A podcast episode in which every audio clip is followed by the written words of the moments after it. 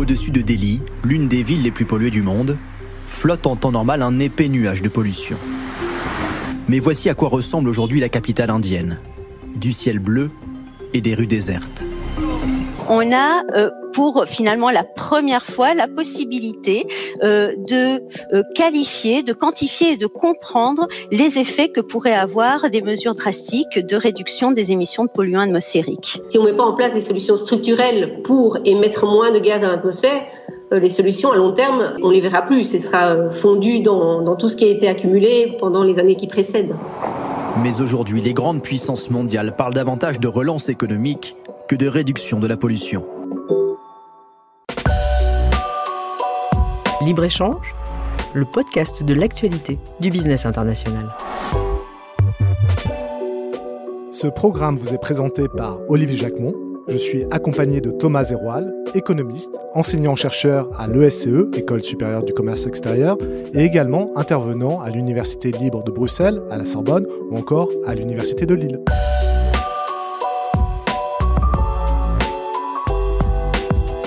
En termes de vie humaine, le bilan du Covid s'élève à l'été 2021 à 4,1 millions de morts dans le monde. Économiquement, le Covid a détruit, selon l'Organisation internationale du travail, au moins 255 millions d'emplois à plein temps en 2020, dans le monde encore une fois, et le nombre de personnes souffrant de la faim à l'échelle de la planète a augmenté de façon alarmante. Il a été multiplié par 6 depuis le début de la pandémie.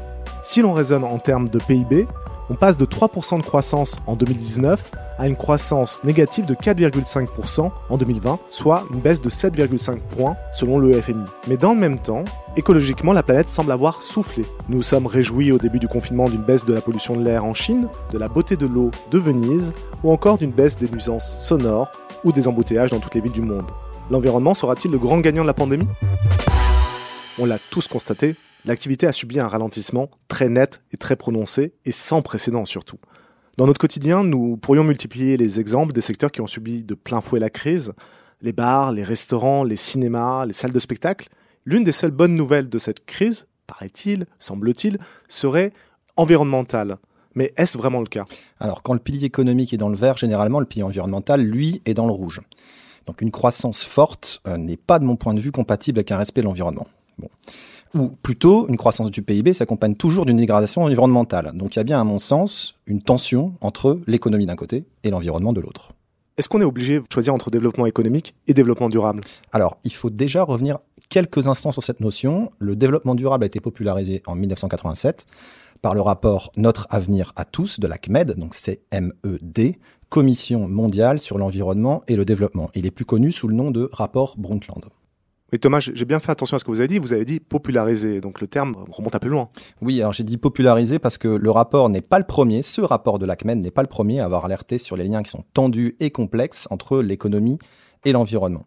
En 1972, c'est-à-dire 15 ans avant l'ACMED, le premier rapport du Club de Rome affirmait lui déjà que la poursuite de la croissance économique allait avoir des conséquences destructrices et irrémédiables si on ne faisait rien. Ce rapport s'appelait The Limits to Growth, traduit par Halte à la croissance en français. La même année, toujours en 1972, la conférence de Stockholm va permettre de créer la PNUE, PNUE, pour Programme des Nations Unies pour l'environnement.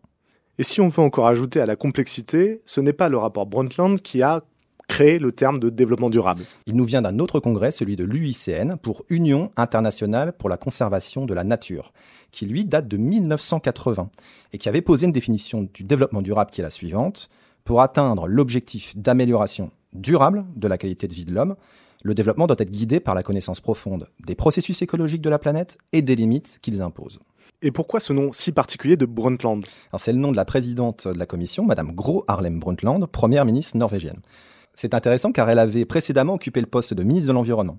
Dans l'avant-propos de son rapport, elle précise qu'elle a au départ refusé de créer et de présider cette commission spéciale sur un sujet aussi vaste. Mais le secrétaire des Nations Unies, en 1983, Javier Pérez de Cuel, lui a opposé cette parade. Vous êtes la seule personnalité politique à avoir été Premier ministre après avoir été ministre de l'Environnement. Donc vous possédez l'expertise et la crédibilité nécessaires pour porter ces sujets au plus haut niveau politique.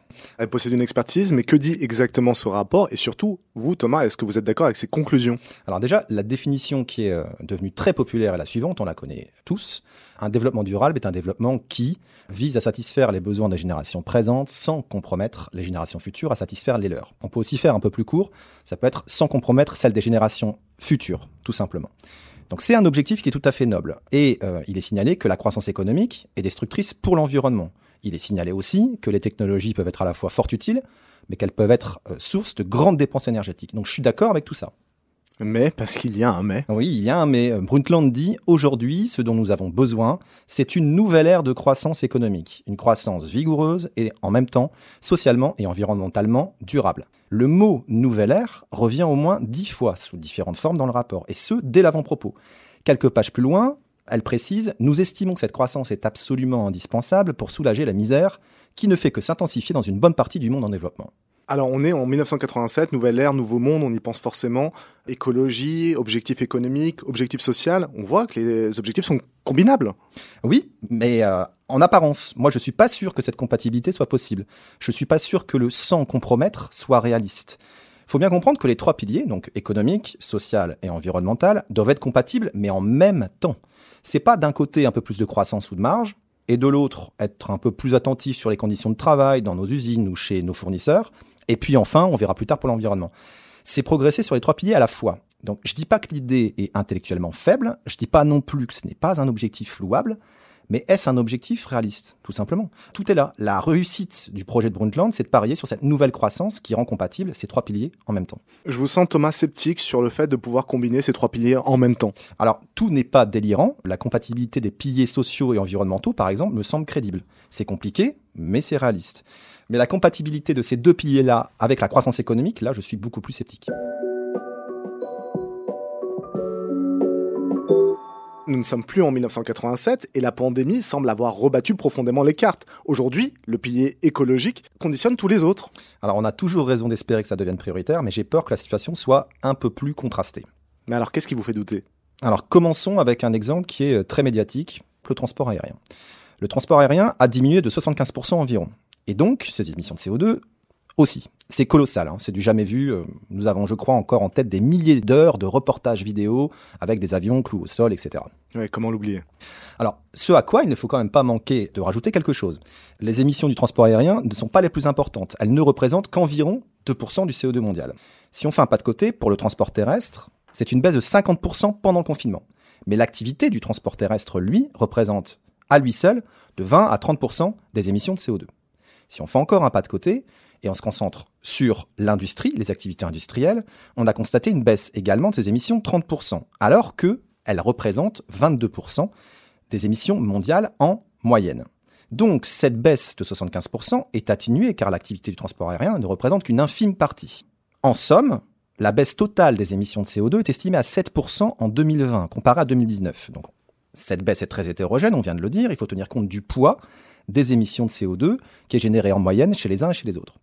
Cette précision étant faite, une baisse de cet ordre n'est jamais arrivée dans le passé, jamais. Oui, ça reste donc une bonne nouvelle. Oui, mais il y a deux limites. Premièrement, sur une année, ça modifie pas radicalement la concentration des émissions dans l'atmosphère. Bon, c'est mieux, mais nous payons et subissons des décennies d'accumulation. Et il faudrait que cette baisse soit durable. Or, c'est mon deuxième point, assiste-t-on à une baisse durable ou à une reprise? Incontestablement à une reprise. Oui, et euh, les estimations en décembre 2020 étaient déjà de 2% d'émissions supplémentaires par rapport à décembre 2019. Et je n'ose même pas rappeler la baisse nécessaire évaluée par les accords de Paris en 2015. Ouais, largement supérieure. Hein. Alors c'est environ 8% par an. Je vais essayer d'être un peu plus précis. On a augmenté d'environ 1,5% par an nos émissions de CO2 sur les dix dernières années. Si on veut atteindre l'objectif d'une hausse de la température qui serait limitée à 2 degrés Celsius, donc respectant l'accord de Paris sur le climat, il faudrait 2,7% de baisse des émissions par an entre 2020 et 2030. Premier objectif. Pour atteindre l'objectif d'une hausse de la température qui serait limitée non plus à 2 degrés Celsius mais à 1,5 degrés Celsius, il faut une baisse des émissions de 7,6% par an. Donc aujourd'hui, selon certaines estimations, nous serions simplement revenus avec cette baisse à la situation de 2016. Donc Est-ce que la pression environnementale a baissé? Oui. Est-ce suffisant? Visiblement pas. Donc votre crainte, Thomas, finalement, c'est qu'on revienne au commerce euh, classique. Oui, euh, dans tous les cas, et de toute façon, peu importe euh, les débats sur le chiffre après la virgule de l'impact, il y a redémarrage. Il est déjà visible en Chine, par exemple, bien avant tous les autres continents. et encore une fois, peut-on dire que l'environnement est le grand gagnant dans ce contexte? C'est plutôt pour moi une parenthèse environnementale historique que je crois de courte durée. Alors si on abandonne un moment les projections pour se concentrer sur ce qui s'est passé, on constate qu'entre mars et décembre 2020, on a une baisse de l'ordre de 7% seulement des émissions de CO2. Est-ce qu'on était en droit de s'attendre à plus? Alors oui, euh, tout de même. Euh, mais si on oublie euh, côté entreprise que ce que l'un perd, dans un contexte qui est particulier, d'autres peuvent le gagner. La hausse des actions des GAFAM le montre. On est à plus 31% pour Google, plus 58% pour Apple, plus 34% pour Facebook, plus 72% pour Amazon, plus 36% pour Microsoft, et tout cela sur la seule année 2020. Donc quand les GAFAM décollent, euh, la vente d'ordinateurs et de consoles décolle aussi. Et derrière, le secteur électronique augmente aussi ses ventes de plus de 20% durant le premier trimestre 2020. Il atteint aujourd'hui 40 milliards de dollars pour le seul mois de janvier 2021. Donc ça représente une augmentation de plus de 13% par rapport à 2020, à tel point qu'une pénurie de puces mondiales ralentit la production de très nombreux produits. Donc le succès des GAFAM entraîne d'autres réussites économiques. Il ne faudrait pas se limiter à ces acteurs bien en vue. Une difficulté peut entraîner des faillites en chaîne comme des réussites en chaîne. Je pense par exemple à ce qu'on peut appeler le secteur du travail et loisirs à domicile. Oui, pourtant, si on regarde d'un point de vue écologique, tout ce qui est activité à la maison semble écolo-compatible. Oui, alors ça en a l'air. Euh, citons quelques chiffres éloquents. Les ventes d'ordinateurs ont progressé de 4,8% en 2020. C'est un record hein, depuis euh, plus de 10 ans. Les ventes de jeux vidéo ont aussi nettement progressé. Entre avril et juin, Nintendo a par exemple multiplié son bénéfice par 6,4% par rapport à 2019 sur la même période. Sony a lui aussi augmenté ses bénéfices de 32,5% sur la même période. On a aussi l'exemple, non pas seulement des ventes d'ordinateurs et des jeux vidéo, mais du streaming qui a décollé. Netflix a augmenté de 34% ses abonnements dans le monde entier entre 2019 et 2020. Donc c'est devenu la plateforme numéro 1 avec plus de 200 millions d'abonnements, suivi de Prime Video, qui augmente de 100% pour atteindre 150 millions d'abonnés. Et la troisième place du podium, on retrouve Spotify, avec 144 millions d'abonnés et une progression également en hausse de 44%.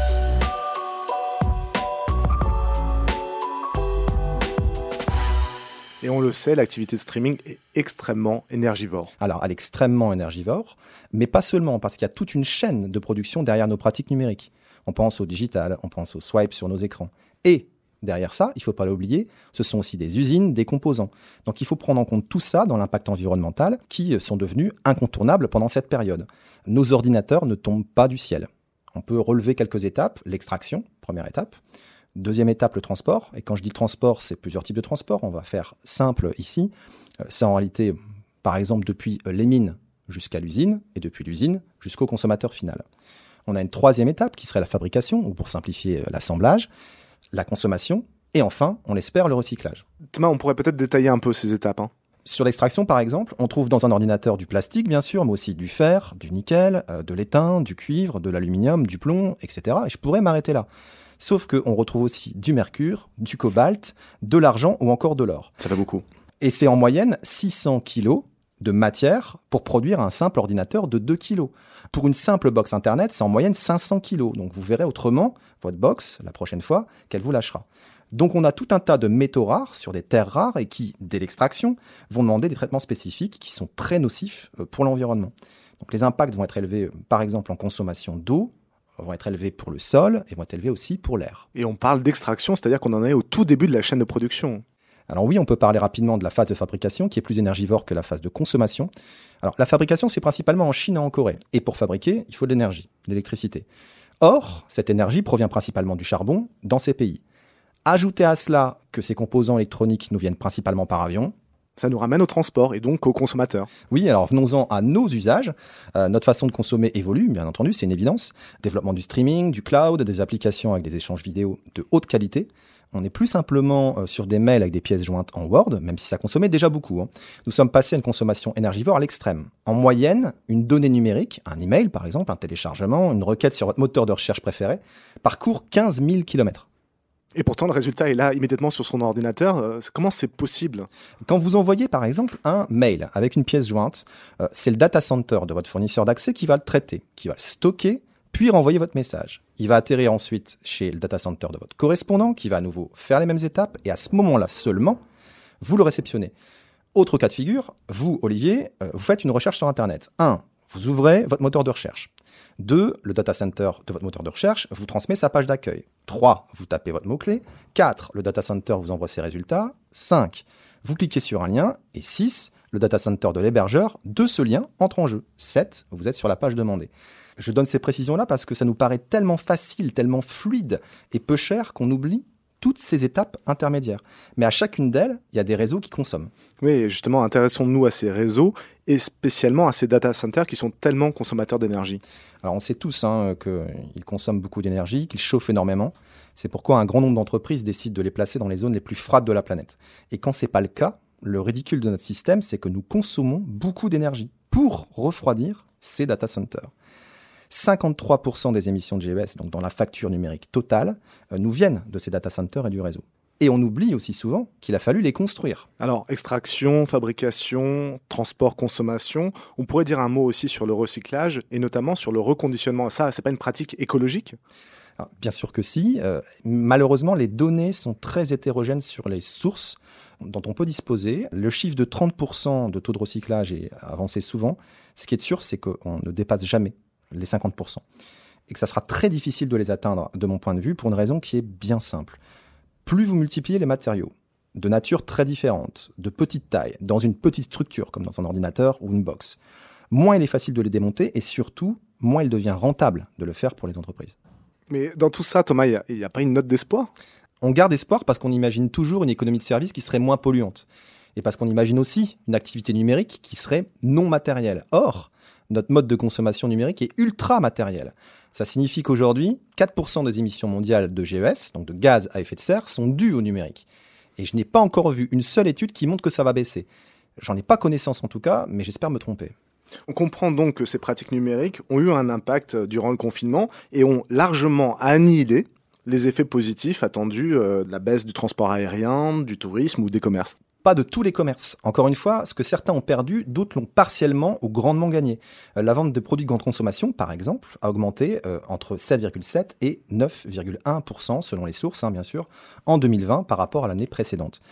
Sur les premiers mois de l'épidémie en Europe, le e-commerce, euh, pour les produits alimentaires toujours, a progressé de 40%. Or, avec le e-commerce, nous retombons exactement dans les mêmes travers précédents. L'activité en ligne s'ajoute à une activité physique, donc c'est la double peine pour l'environnement. Car vous ajoutez une activité de transport qui, elle, peut aussi être très polluante. Il faut en effet livrer les marchandises. Ah, oui, et surtout avec le e-commerce, les arguments de vente des e-commerçants se sont affûtés. Et nous, les consommateurs, nous sommes habitués à un luxe incroyable. On est tous devenus, toutes et tous, hein, de moins en moins patients. On souhaite être livré chez nous, plus vite, à des horaires que nous fixons, parfois plus tard. Et en plus, on veut du retour gratuit si ça nous plaît pas. Donc on va multiplier les envois, les retours de petite taille. Oui, mais on pourrait imaginer, Thomas, qu'avec le e-commerce, les entreprises optimisent les déplacements et donc c'est moins énergivore que lorsque monsieur et madame tout le monde se déplacent eux-mêmes. Bien sûr, ces entreprises sont accompagnées de redoutables logisticiens, ça, ça fait aucun doute. Mais euh, pour diminuer l'impact d'un transport de marchandises, il suffit pas d'être proche, euh, donc de faire un trajet court ou de rouler avec un véhicule moins polluant. Évidemment, c'est mieux quand vous partez avec ces deux atouts, mais ça suffit pas. Il faut aussi penser au taux de remplissage de votre véhicule et au taux de retour à vide. Le taux de remplissage des camions en France, aujourd'hui, s'évalue à environ 60-65%.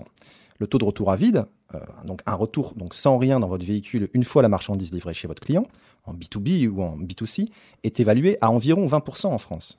D'accord, mais je ne vois pas quel lien avec euh, notre e-commerce. les grands acteurs du e-commerce ont une puissance de feu logistique avec une masse de produits acheminés, des entrepôts logistiques qui quadrillent de plus en plus finement le territoire pour satisfaire toutes nos envies. Mais si vous possédez que quelques colis à chaque livraison en transport routier, plutôt dans les zones urbaines, c'est très polluant et très coûteux. C'est toute la problématique des derniers kilomètres de livraison. Le dernier maillon de la chaîne est très complexe à gérer.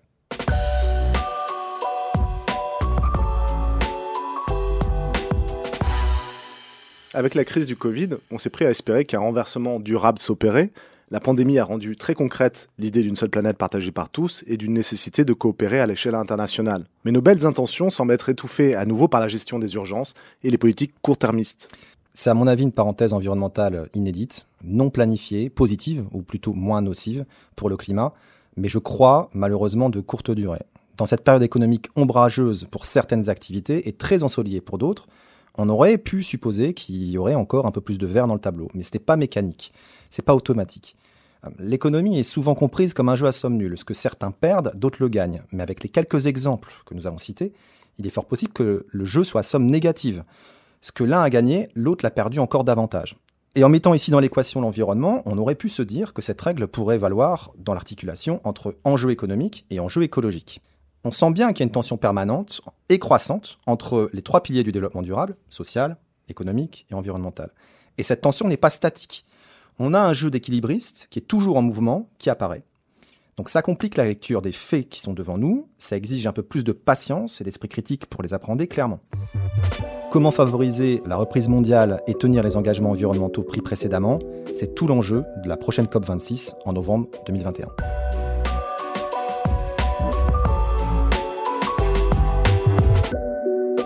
Ce podcast vous a été proposé par le SCE, la Grande École du Commerce Extérieur.